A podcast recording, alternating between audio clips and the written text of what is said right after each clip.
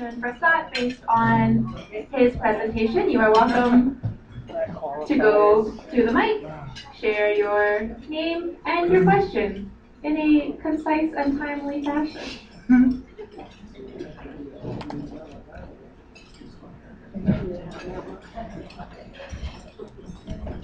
Hello. Hi, Scott. I'm Beth from the Laughingstone. I've heard Scott many times during the course of the Student Speaker Challenge. Bless your heart. Thank you very much, Scott, for coming and doing this presentation. But it doesn't mean I'm not going to ask you hard questions. okay, Scott. you say see a need, feel a need, and you seem to be using that as um, an idea um, as justification for your inherent values of humans and that uh, we should be acting in the um, to support others by seeing feel a. But uh, my first question is that it seems to me see a need, feel can be a very pragmatic way of looking at society, and that that can be one way that the nemesis, nemesis of your talk, the corporations, can be used using need, feel to um, to make money off people's um, poverty and needs. Okay, so that's my first question. Um, the other thing is when you talked about the two main um, the two two main political groups in the U.S., the conservatives and Democrats, which in Canada would be the small L liberals and the small c conservatives. you talked about, pardon me, the difference between small government and big government. But I would um, like to suggest that the small c conservatives represent the institutional value, or in other words, reducing people to how they can be of service to me, and that the small L liberals in society tend, excuse me, tend to the inherent values. In other words, they would be the Democrats and the NDP and maybe to some extent the large L liberals, where we see the inherent value in others. So with that in mind, then I think um, your premise that society should just push back when things are going wrong, push back on corporations, push back on others and make laws. but how can we as a society when we have groups in power that already represent the two uh, points of your argument, institutional values or the inherent values, and then we end up with laws making a corporation into a person. You're going to have to help me remember that in pieces as we go along, okay? Now, see a need, fill a need. Okay. And and the question was how what would how do we address the idea that corporations could abuse that? Yes? You you mentioned that as a, being part of the inherent values, the see a need, fill a need, whereas I'm saying it can be seen just the opposite. Mm, it can. And there is no phrase that can only be interpreted one way. Um, you can just throw the whole see a need thing, fill a need thing away if if it ceases to be useful. And that's the thing. Phrases, ideas, ideals are useful where they are useful. And they and I, that's broad, but I will explain. See, see, the thing is, let's say that a company uh, picked that up as some sort of mantra and used it to indiv- individualistic and, and selfish or greedy ends. Then all that means is that they've taken a phrase and that they've and, and that they've done that with it. I, I think I'm understanding. Maybe I'm not. But it does not matter what little mantra you would throw out there. The idea that a company or a person because it's not limited to companies. I didn't mean to make companies out to be a nemesis, but I did mean in that in to convey that in every level of, of, of our corporate identity, whether that be you know business corporate or corporate just in the group non-individual sense as a government, and in every level of our identity, there is a way to mistreat and there is a way to do right by people and not mistreat. And you will have to pick in each case words that could articulate that. And there is no set of words that can't be abused. There is no mantra that can't be twisted. The reality is that there are people who are in positions of business who will use whatever means that they are given to do things to um, societally, societally destructive ends. Hmm. Yes, ma'am. My second question really dealt with um, how can society push back when we have politicians in power who believe that institutional values are greater than inherent values? Hmm. The idea, admittedly, the way that I spoke, it speaks of it speaks of a situation in which people try and things get done. And I think it is very important to hold on to that idea that that human endeavor does not become some figment of the imagination against a government or a company or any force. But it is the reality that for every idealistic and good thing that we might dream up, there will be people in positions of authority and in positions of political power, economic position, that simply by their position, if they disagree, it can make things hard to change. I, I do not claim that there is one single thing or that I have one absolute answer to the idea of what would, what would make just a, a corrupt government or a, corrupt pocket of government suddenly give way to good and to benevolent intention. Or, or a company that has a lot of political power or lobbying power could simply be silenced for the voice of a smaller, more concerned people. The only way that I know how to push back is, is for people to do whatever they can to do it. Um, and when we were at the Student Speaker Challenge, I suggested that I think investigative import, reporting is important to the role uh, of of influencing negative forces in power. Uh, I, I, talked about how I, I, actually I don't know if I said it to the group. Someone came up to me afterwards I informed them that I have a friend who I went to university with in Tennessee who right now um, has the job of working for a senator. And prior to that, she was proofreading legislation for the Supreme Court. She has a foothold in the U.S. government. And with that come a number of opportunities to influence, small opportunities at first, I'm sure, but influence for good. Where bad things exist, the only thing that is going to replace them is the eventual the eventual rise of something good. And there, it's not just going to go away. It's not just something that you can push away with a single political maneuver. You just have to be good and spread that. Next question. Yes.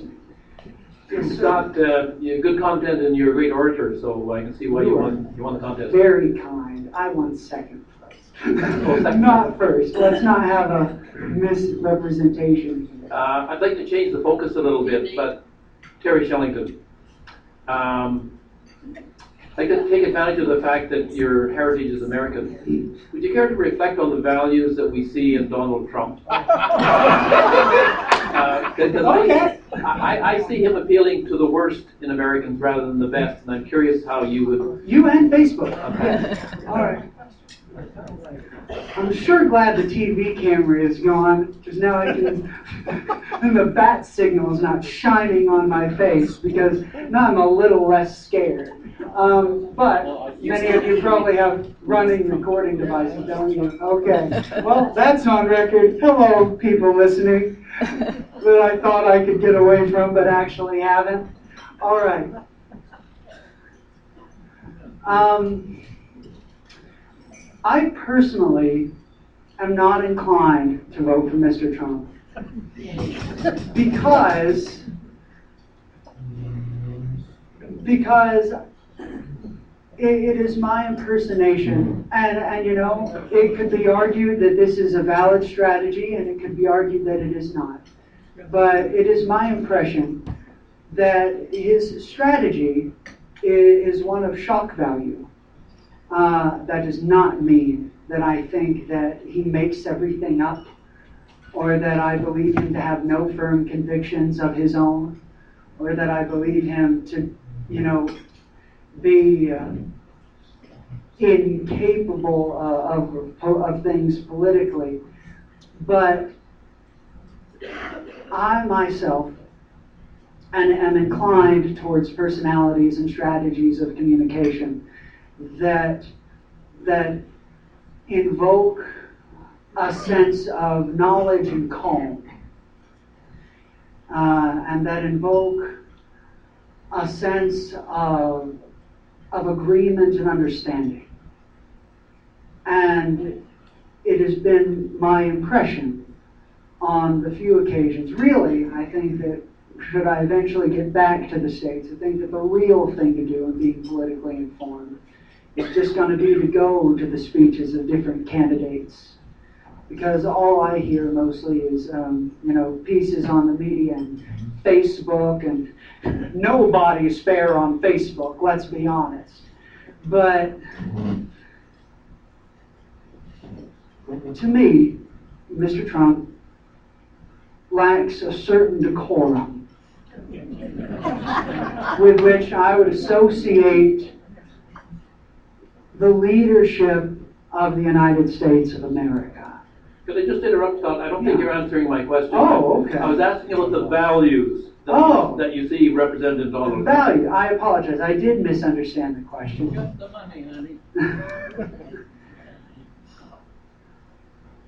I'm not exactly sure what all his values are. Um, I know that he cares deeply about American security, um, but I also know that in his presentations, his, his values often have, um, I won't say racism to them, but uh, I would We say. didn't hear it either. But I would say that they are, from time to time, they seem too ethnograph- eth- ethnographically motivated. You know, the, the idea that um, we, we shouldn't let any, uh, any Syrian refugees into the country, I believe, was one of his stances. I'm sorry, Mr. Trump, if I'm misquoting, but I don't really think you'll hear this. Um,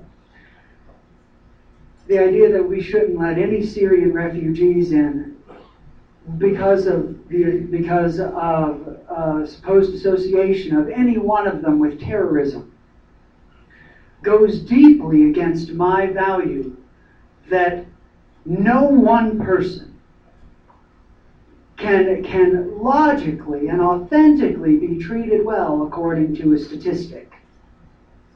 Statistics are things that exist on paper and in math classes, and they represent very, very large numbers. And when you're interacting with an actual person, there is no measure of guarantee as to how much a person will align with or not align with a statistic.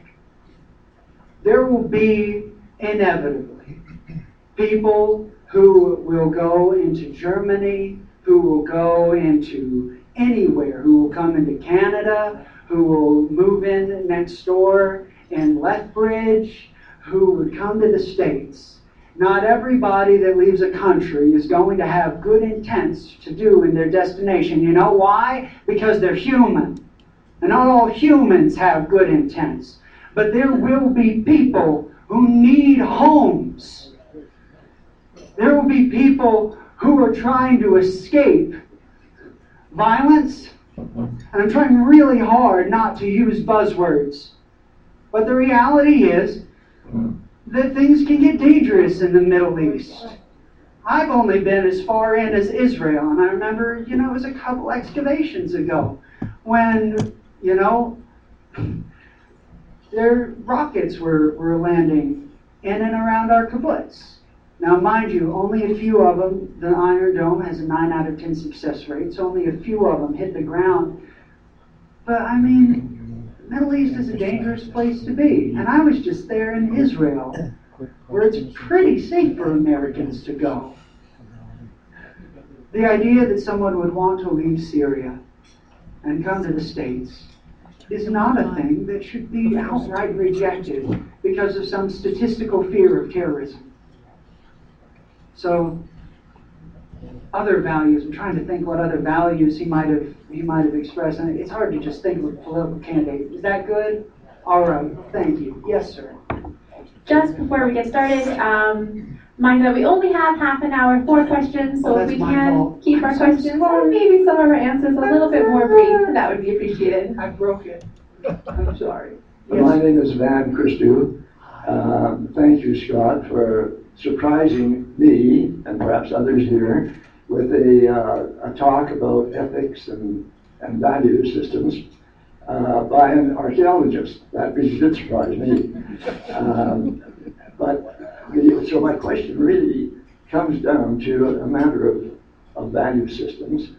Um, I think it's agreed by everybody that I know, and in this room certainly, that the distribution of wealth in this world has gone the wrong way to far too few people and too many without. Um, in our North American society, we become real, real, uh, real plutocracy. We believe in wealth. We worship money. Um, do you not think that uh, it's, it goes beyond the thing of just good and bad? Uh, uh, is it not possible for this worship of money to skew our, our thinking excessively towards war and things that are not good for people at all? I would hardly put that beyond the category of good and bad. Uh, money, um, money can be a dangerous thing, and yes, it absolutely can.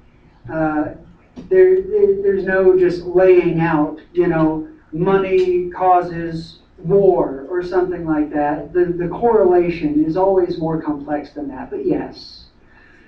Money, just in and of itself, in grand possession and amount, will, will oftentimes come with the desire to have more at the expense of other people having more.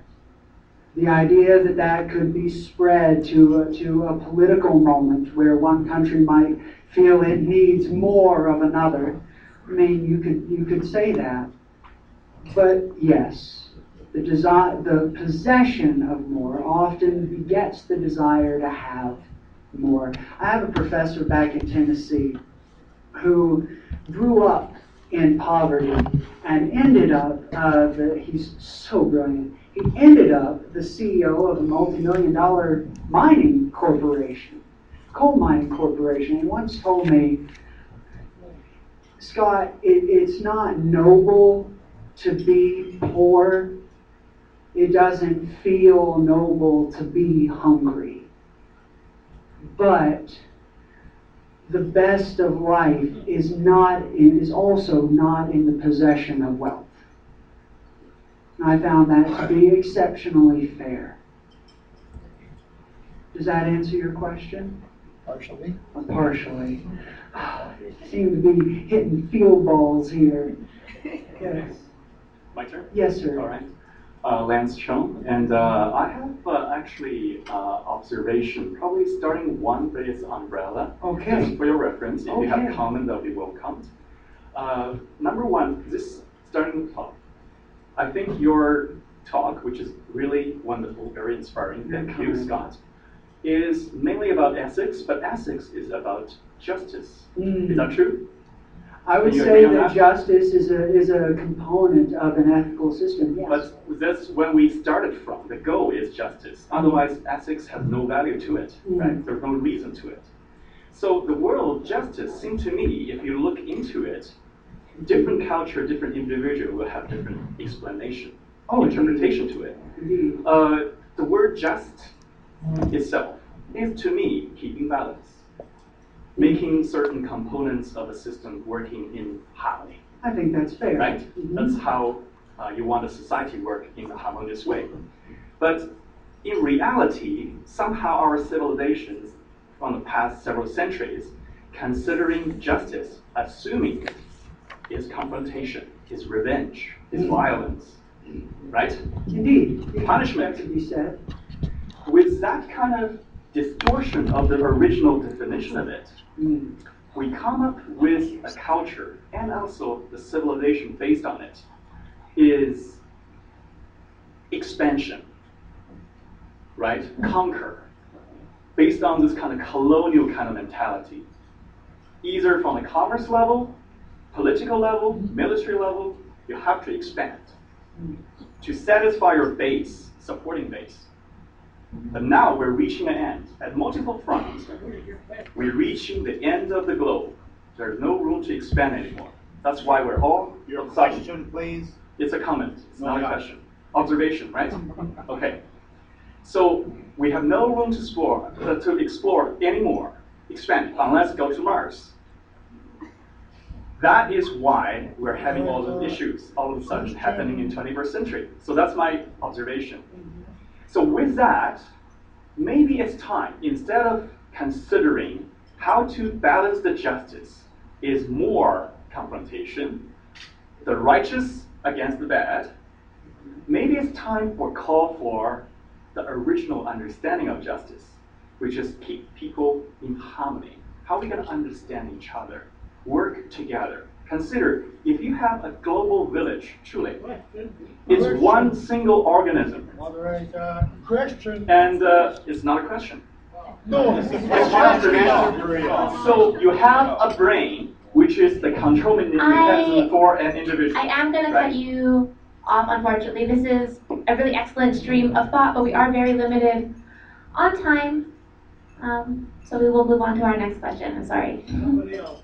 Sir. Do you think this is uh, something you'd like to comment on? I think that the sense of equality, regardless of the term you put it in, will always be bound to the sense of justice. And you can make that into, in, into a, a phrase, and you can make that into, into a situation. But really, I think those sentiments, um, while they could use refreshing in any one person's mind, are already present in many minds as well.